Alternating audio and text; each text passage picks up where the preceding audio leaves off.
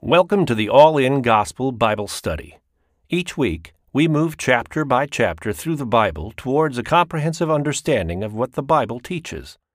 All In Gospel is recorded live in White Bear Lake, Minnesota, featuring Dr. Seann Dikkers. You can support this broadcast by subscribing or donating at anchor.fm slash allingospel or visit the allingospel.com website.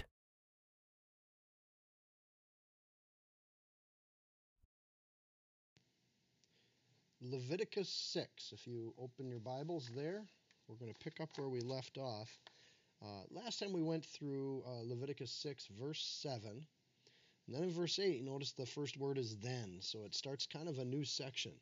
Um, then the Lord spoke to Moses, saying, Aaron, command Aaron and his sons, saying, This is the law, the burnt offering. The burnt offering shall be on the hearth upon the altar all night until morning, and the fire of the altar shall be kept burning on it. It's understandable when we get to Leviticus that you see these commands through Moses for Aaron and his sons. Uh, it's very rarely um, that God talks directly to Aaron, which is unlike Egyptian religion where the priests claim that they talk directly to the gods. Um, that's not the case here. Moses is not the high priest, and Aaron is not hearing directly from God um, normally. So you have this kind of accountability system that's built into what's going on here. And as a reader, not only is the Lord not talking directly to you, he's talking to Moses, who's talking to Aaron and his sons, and then we get to read that. Um, so it, it's not a historical narrative, so there's no story built in except for very small parts of Leviticus. You've got this book for the Levites showing them how to do offerings, how to do sacrifices, um, and, and how to do their jobs. So you've got a job manual that you're reading here, and it's easy to read over that. Put that on the shelf for a second because reading Leviticus is where we find depth in getting to know God. You want to build a relationship with God, you want to have fellowship with God. This is the mechanism by which God showed the ancient Hebrews how to do that prior to Jesus. And the way that we build relationship and fellowship with God hasn't essentially changed, but the image of the priesthood, the practices of the sacrifice, are reflections, are images, are analogies of a walk with Christ and a, and a walk in faith. So we see continual references back to the sacrifices. The entire book of Hebrews, but all over the New Testament, we see references to the sacrifices. Jesus, when he taught, uh, talked about the sacrifice. He talked about atonement. He talked about sin. He talked about trespasses. Uh, he talks about peace with God. And when he's talking about peace with God, that's a Hebrew word that is bringing up images of peace offerings in the, in the heads of his listeners. And we're going to see through the rest of the Old Testament references back to Leviticus, back to these sacrifices. It's not just killing an animal, right? If it was just killing an animal, they would have done it just like the, the Canaanites and just like the Egyptians. But they're doing it different because this is symbolic of giving something to God, sacrificing to God so that you can have peace, fellowship, and be separated from sin. So, chapter one shows the burnt offering as an atonement for sin. That's the perspective from the people. Here's how the people will bring a burnt offering. But now we see in chapter six the law of the burnt offering. So, this is the priest's perspective on that very same offering. So, the offering doesn't change, but the first one is here's how the offering goes. The second one is here's what you as a priest will do for this offering. So the imagery shifts from the person seeking fellowship with God from the congregation to the role of the priest that's helping with that relationship, from people to priest. Uh, so atonement here, fellowship with God and freedom from sin, uh, from the priest perspective, is all about how to do the offering. It's about order and form. And we're going to see later in, in, in, as we move on in Leviticus, we're going to have Aaron's two sons breaking that form and ignoring the order that's supposed to be here. And when they do that, the Lord kills them, drops them dead. So you got the burnt offering, the grain offering, the peace offering, the sin offering, and the trespass offering. Kind of those five core offerings, right? There's other pieces of that. The grain offering can also be called a gift offering or a, a tithe.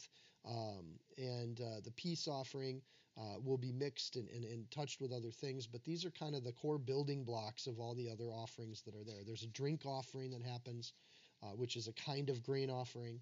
Um, so we have these basic things. So the first, uh, we have further instructions for the priests for the burnt offering. Verse 8. Uh, the Lord speaks to Moses. He commands Aaron and his sons. This is the law of the burnt offering. The word law there is Torah, um, and it means this is for the priest. This is a law. It's important you do it this way. Um, and there's basically two things that we see in these this this these two verses, eight and nine. One, you should leave it on the altar all night. And as we're about to read, the second has to do with clothing and what they wear. And then the third, uh, at the very end of this section, it's about keeping that offering burning eternally, um, morning and night until their their era as priests is over with. So this long burn, the Lord uh, does this work, and He's going to start this fire. And the point is that there should be this ministry that the priests uh, focus on. So, from the priest's perspective, it's about keeping that fire burning for the people and for God because you've been commanded to do it. So there's a long work that happens, and that's true of ministry. Ministry is a long haul. It's a journey because to truly minister or disciple someone, you spend your portion of your life or or the rest of your life ministering to that people, like parenting a child. For the rest of your life, that person's going to be in your life. Uh, and good ministry, I think, is about building those kinds of relationships, lifelong relationships. So when someone comes and gives a burnt offering, uh, don't don't do things differently. Do it the way I've told you to do it, and let that gift ascend to God. And don't get in the way of that. And from the ministerial perspective, when someone comes to give their life to the Lord, don't get in the way of that. Help that to happen, facilitate that. So when it says, it shall never go out, there's a picture here both of the fire of the Holy Spirit and, and the fire of judgment or the fire of wrath. And it shouldn't go out because there should always be a picture of that wrath in people's minds. There's a picture of judgment that's there. There's an eternal fire of the Holy Spirit that is the same fire that blesses his people. That same fire can also be a judgment for people. God's fire, God's wrath. Revelations 14:11, God's wrath is for sin and pride. Um, at the smoke of their torment will ascend. Ascend is the, the same concept as a burnt offering, ascending, and it'll ascend for forever and forever, and they have no rest day or night. People that are counter to God or fighting God or in resistance to God, uh, they will give that sacrifice of their life. They will pay for it with their lives because that's the consequence of sin and pride.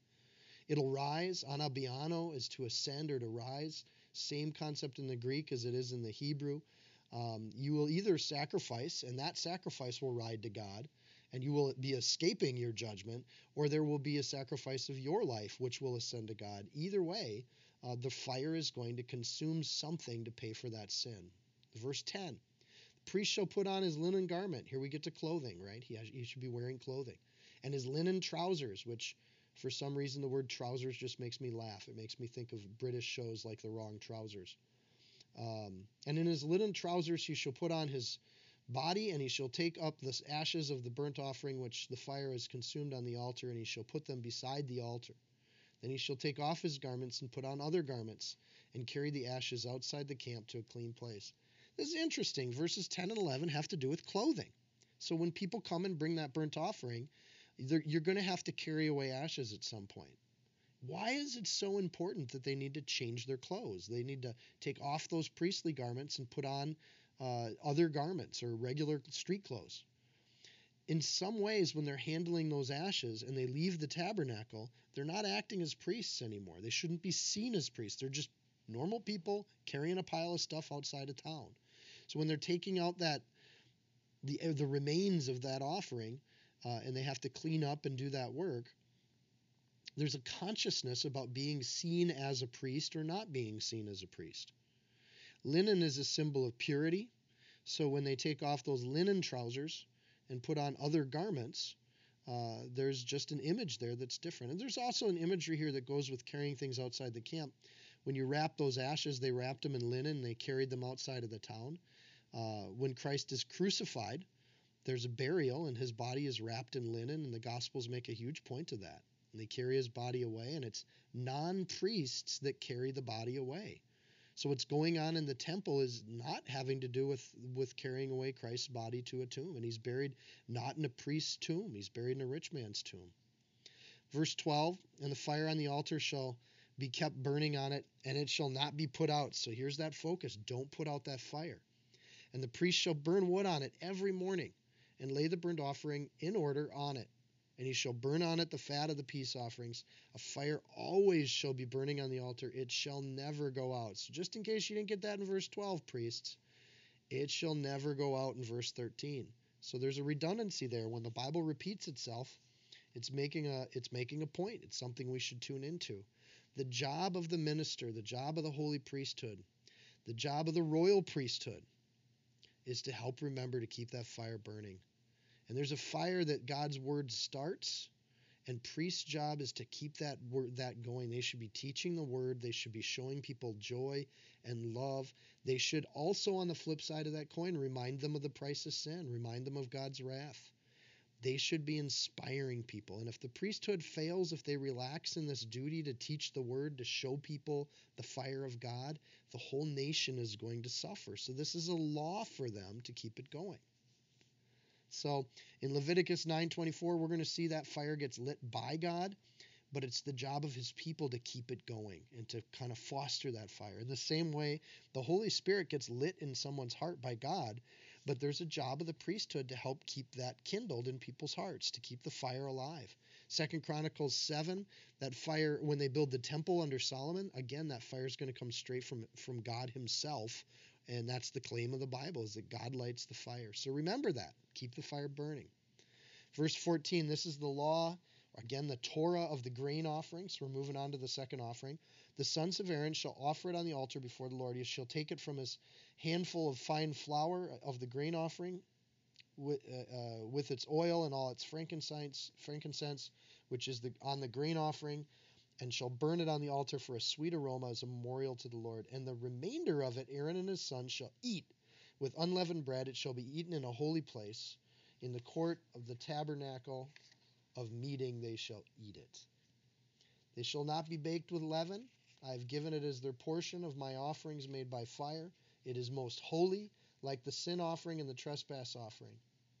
All males among the children of Aaron may eat it. It shall be a statute forever in your generations concerning the offerings made by fire to the Lord. Everyone who touches them must be holy.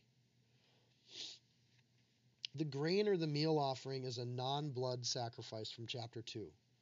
Anyone can give it. It's not voluntary for priests. When people come and voluntarily give a grain or a meal offering, it's kind of like just bringing a gift to the Lord, saying, "Thank you, Lord. We love you. You're good." I think it's the the the beginning of a first fruits offering or a tithe, and it's just something that people give because they love the Lord. It's a representative portion of what they have. Verse 15, representative portion. So tithing then isn't about how much you give, it's about giving a portion of, of God's. And if God's blessed you with everything, then giving him a portion of that is is is is perfectly reasonable. If you're impoverished and you have nothing, a tenth of nothing is nothing. So God doesn't need the money of the gift offering. What he needs uh, is people to understand that he's giving them everything in their life. They do it in front of the off altar, not on the altar, but in front of everyone. So when they take this tithe, this this this grain or gift offering from the people, the way it gets used is never secret. That's what's important for the priests. You are a required to take that offering and you're going to eat it in front of everybody.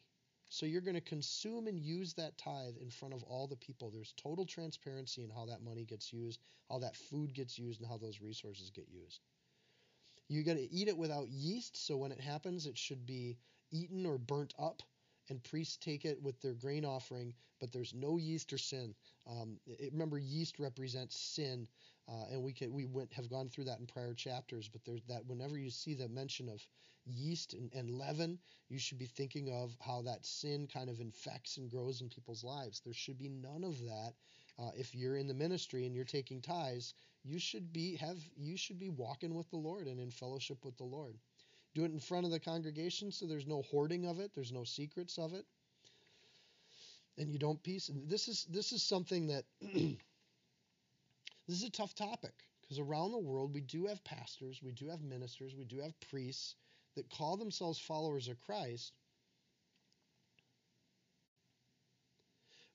But they consume this gift offering privately and they hoard the money and they do things differently. I have a friend who uh, uh, goes to a Nigerian church or left the Nigerian church, And one of his critiques with the Nigerian church is that the wealthiest people in Nigeria were the government officials and the pastors. And pastors would take these resources from a population that really couldn't afford to give it, but they were giving it because they loved the Lord, and then they were trying to use those resources in private. Another one of my friends goes to a Nigerian church and supports his pastor because he feels that his pastor needs to be showing the wealth of God's people. So his pastor has two private jets, and I've never understood that. This is difficult for me to get my head around. Why a pastor might need one jet is a stretch. And the, the idea is they need to fly around the world to teach God's word, and they need to be able to do that efficiently. And okay, well, if your congregation thinks that's important, you're doing it in front of the altar, then that's maybe part of the church that that church is gonna they're gonna fill that need in the larger global church, right? I get that. Two pat two jets, I don't understand because you can't ride in two jets at the same time. Um, so maybe in case one breaks down, you still have a spare. I don't get it. What I do see is a pastor consuming a lot of wealth and they have a congregation that supports them. They're doing it publicly.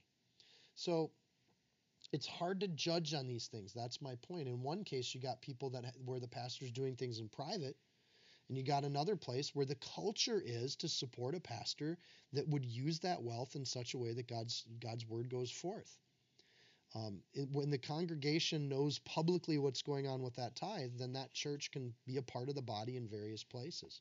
But woe to the pastor that consumes and eats this gift offering and they do it where they're hoarding it for themselves or they're doing it to get rich because it's not about the money.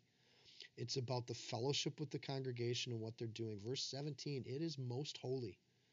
So that should be something that's a blessing, that it's holy, but it should also be something that to the priesthood, to the ministry, that's a warning too. This is something God takes extremely seriously, and he'll receive this, right? Uh, it's a permanent right that we see here. It says a permanent right, a statute forever. Um, the pastor should be ready to live off uh, this grain offering or fruit, fruit, offering. And even in the church age, uh, Paul writes to, to, to, the young pastors and says, you know, this is, you should be ready to accept that gift offering um, and to take that. But remember, uh, you must be holy. Very last thought on this. And that's kind of the, remember, you need to be uh, doing this without sin. There should be a pure heart when you accept this offering. So then there's a few procedures for that grain offering, the gift offering. Verse 19. The Lord spoke to Moses, saying, This is an offering of Aaron and his sons, which they shall offer to the Lord. Beginning on the day when he is anointed, which is coming up here in a chapter or two, one tenth of an ephah of fine flour is a daily grain offering, half of it in the morning, half of it at night. It shall be made in a pan with oil, which is, by the way, how you make donuts which is mixed, you shall bring it in. The baked pieces of grain offering you shall offer as a sweet aroma to the Lord. The priest from among his sons who is anointed in his place shall offer it. It's a statute forever to the Lord. It shall be wholly burned. For every grain offering for the priest shall be wholly burned, it shall not be eaten. So when the people come in and bring a grain offering, the priests are going to accept that and take it. But look at this verses 19 through 23. Even the priests have to give a grain offering. So this kind of answers the question is when when you're a, a, pastor and you take tithe, do pastors pay tithe? And I believe these verses say, yeah, you're not above the idea that you need to give a portion of what you you you make and give it back to the Lord as a gift, right? So this is something that that they are told to do. Um, they're supposed to give this kind of very small portion of a grain offering back to the Lord. Um, and they aren't to eat their or aren't to, to, to consume their own offering. They just burn it up and give it to the Lord. So the priests also give their first fruits of what gets brought in. Morning and half of it at night. Uh, this is not a bad thing. If you take it with all the other meat offerings, you've got the smell of baked bread and the smell of barbecue mixed together. Morning and night uh, would be a delicious. Is part of what makes that that temple courtyard just attractive to the the senses. Um, it's carefully mixed. I think that's an interesting point. When the priests give their offering, they're to carefully mix it. In the Hebrew, that means those two words are uh, first not sloppy, uh, obviously careful, very similar to what we mean by it. Not not sloppy and not without thought.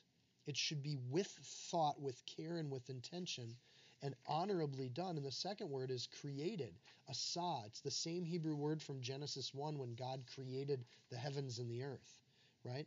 They're, they are to carefully create or mix this bread. They're supposed to do it with some intention and thought. And I imagine them mixing that bread and just praying as they do it, right? Like they do in some monasteries. You have these priests that baking bread is an act of worship. They should be doing it and creating it in a way that it is the best they can do, and they're going to burn it up completely. What they do for the kingdom, what they do for God, should be entirely burnt up for God. That careful labor, that careful intention that our pastors, our youth ministers, our worship leaders, that they put into the church, the work and the excellence that they put in, should all be given to God. Be wary of people in the ministry that want to get attention for that or get credit for it. Look at how many people I've added to the church. Look at how many uh, how many people have gotten saved because of my teaching and my work. It's not your teaching and it's not your work. It should be completely God's. Praise God for how many people are coming. He adds to the numbers of the church. Praise the Lord for your gifts and talents. When you carefully mix it, you're doing it because God's put you in that position to do careful mixing, right? So for the priests, they don't offer it for themselves, they offer it for the Lord, and it takes three forms of offering, right? In verse 21, it says, You shall offer. The word is karab, it means to come near. And I love this kind of distinction. In verse 22, it says, You shall offer it, which means asa, which is that created or made it. You shall, you shall make it. In verse 22, it says, It shall be wholly burned, katar. That smoke is not an ascending smoke like a burnt offering, and it's not being burnt down like a sin offering. It's to smoke or fill the room like a sauna, like a like a like a like a smoker, right? It's to be wholly burned there means katar, to fill up the room with the presence. I think those three images are beautiful for the ministry. If you want to go into the ministry, here's where it is, and in the right order. First, you shall come near the Lord, Karab and you make and you do things and you put in the work, asa, number two. And number three, your presence should fill up the room. So prior to coming in and, and, and, and coming into a church and being the, the, the person that fills up the room, you should come near to God. Prior to being the person who fills up the room, the person up on the stage, the person getting all the attention for your work, you should be doing the work. Asa, you should be making and creating. So prior to step three, Someone who wants to be in the ministry should focus on coming near to the Lord. You do that on your own time, right? If you're not near to the Lord, if your fellowship isn't right with the Lord, if you're not coming into that relationship powerfully first, nothing else matters. All of it's just noise. What comes first is love, right? So fall in love, come near the Lord. And when you do that, start doing the work. And it doesn't matter if your work fills up the room or not. It doesn't matter if that work is cleaning toilets for the church, uh, taking a little uh, quick vac and, and vacuuming up and, and or stacking chairs before or after the service, setting up the sound equipment, working in children's ministry. When you do ministry, the, the second after you've come near to the Lord, it shouldn't matter what you do in the church. You're just filling the need that you see. I remember when we when we first come to church, we try to tell the kids like we're just here to be blessed, and we want to come near the Lord when we come to this church. You don't walk into a church and start making suggestions on day one. They're going to look at you like, well, we've been running church for a long time without you. Come near the Lord and build that relationship. But as you look around, see what work needs to be done and be willing to fill any gap at that church. Just serve. Serve where it's needed. If people need help cleaning up the parking lot, go help clean up the parking lot. Just contribute and be there. And the last and third thing, if at all, is everything you give to the Lord should be wholly burned. It should just be the Lord's credit and the Lord's glory. If it's done within the church, it's God's. It's not yours. Look what I did shouldn't be happening in the church. The minister that does only one of these three things isn't doing what they're commanded. These are all commands. These are all the law for the ministry. And they haven't gone away. They're true today as they were then. Right? It's a permanent law, it says, olam, for an age. As long as there are priests, they do these things, right? And Jesus said, I didn't come to eliminate the law, I came to fulfill the law. So, as these are in images of what priests should do, there's an eternal reality to what children of Christ should be doing. They should come near the Lord, they should make and create and do, do good works, which is all over in the New Testament, and their presence should fill up the room. You will know them by their love. And there are people, we know people, we have people in this Bible study that when they walk in the room, that just the joy and the love just exude off of them, right? And remember, Wholly Burned is here two times. It's important. Give it all to God. I remember when Grant was first playing guitar with the worship team, and people would come up and say, Oh, Grant, that sounded so great, and that was wonderful. And Grant kind of didn't know what to do because he's a humble guy, right? we talked to him and said we kind of watched other people in the faith and then we kind of saw like you know what people we respect to is they just say praise the lord. And they hand it right back to the lord. Any praise you want to give to me i'm going to give it right to the lord. I'm going to wholly burn it up. I'm going to send that to god for you.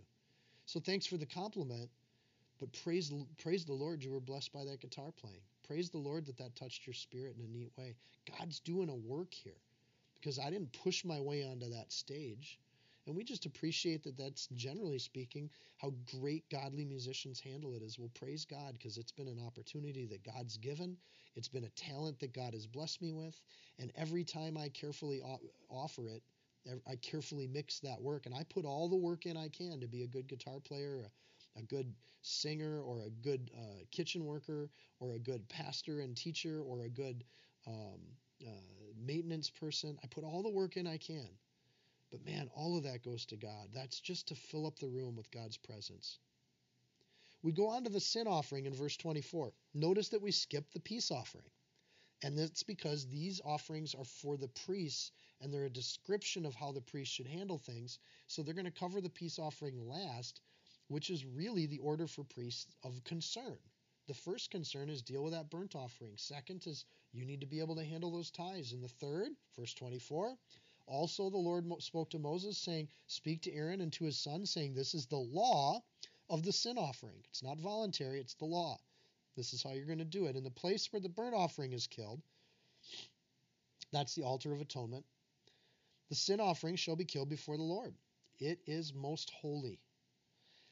We see this phrase, it is most holy now. This is not the first time, but it keeps being something where the, the instructions to the priests are very particular.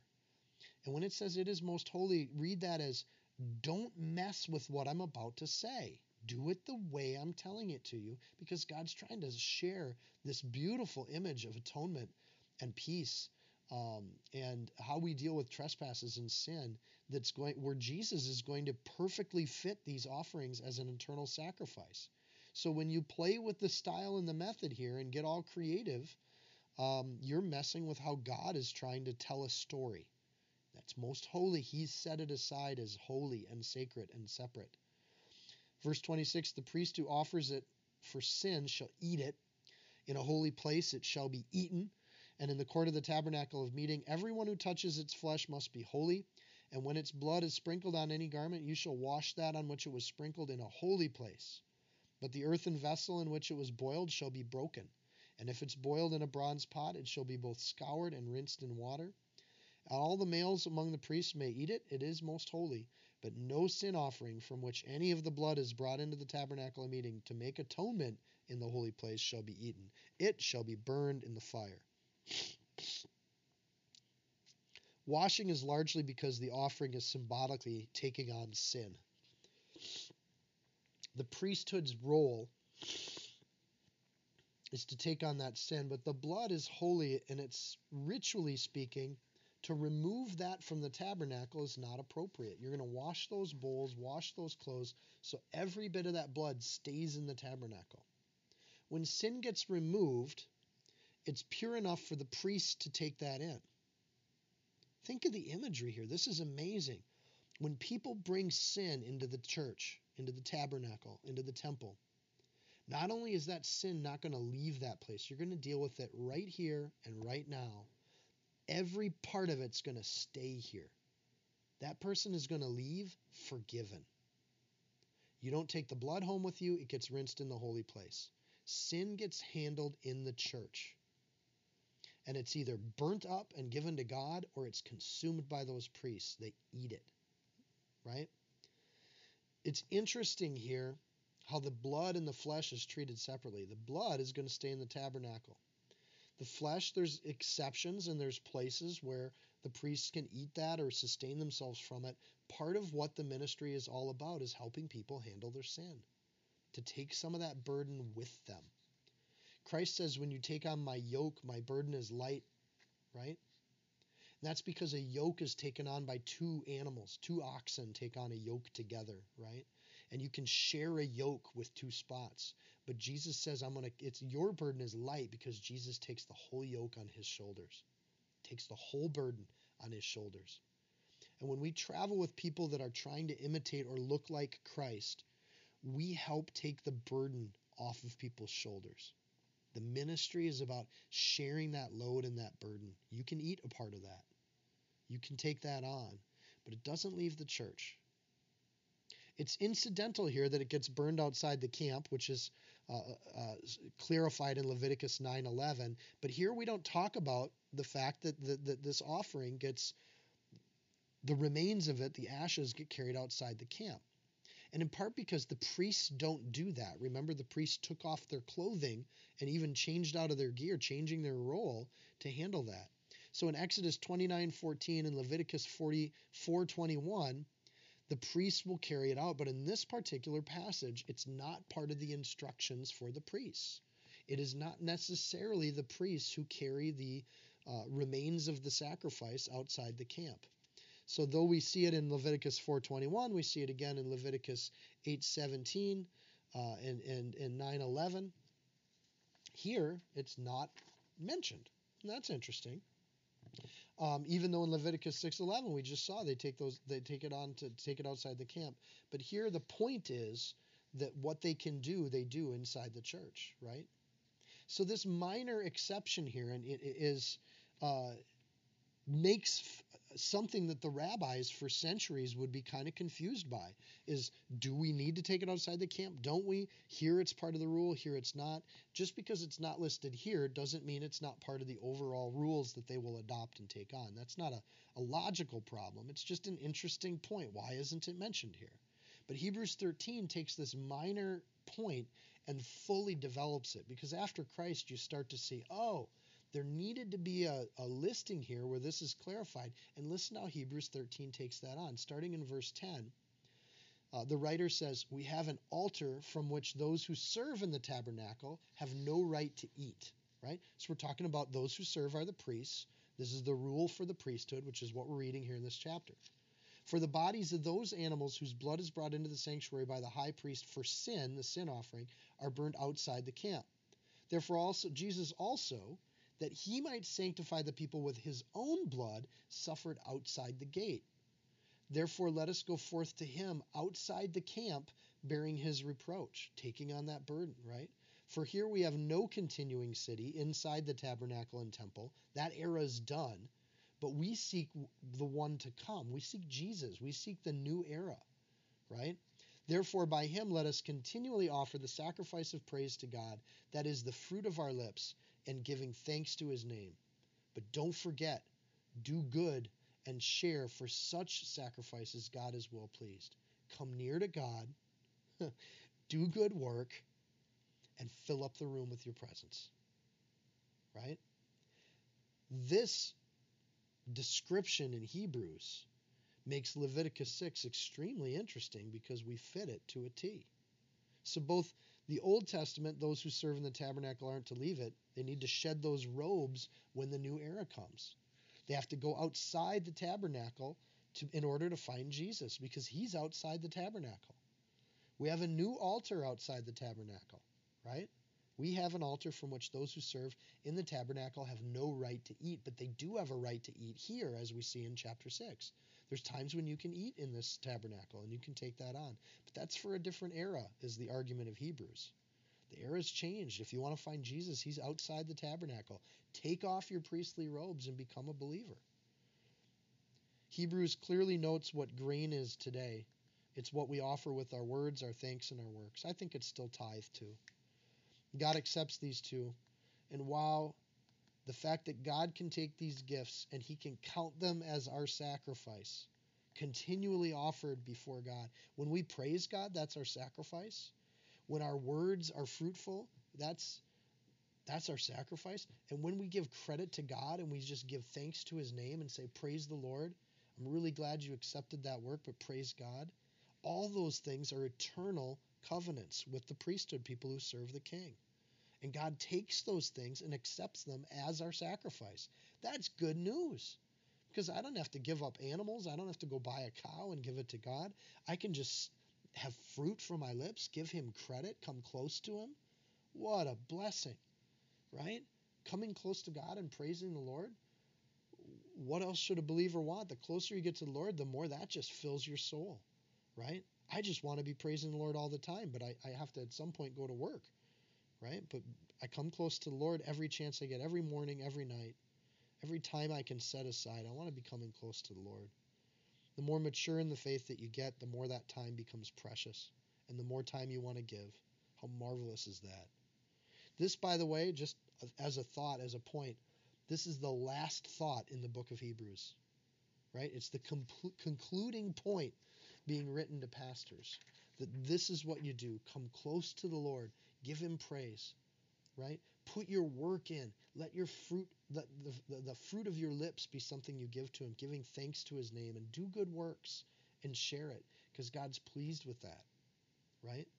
And those things fill up the room. They represent Christ to this world. What that's the concluding point of the entire book of Hebrews, which does a careful analysis of basically the entire book of Leviticus. Right? The concluding point is go be with God. Love the Lord. Serve him. What a gift. What a beautiful thing. If you found this teaching helpful, insightful, you can support this podcast by sharing it with a friend screenshot it, tag it, post it on your social media.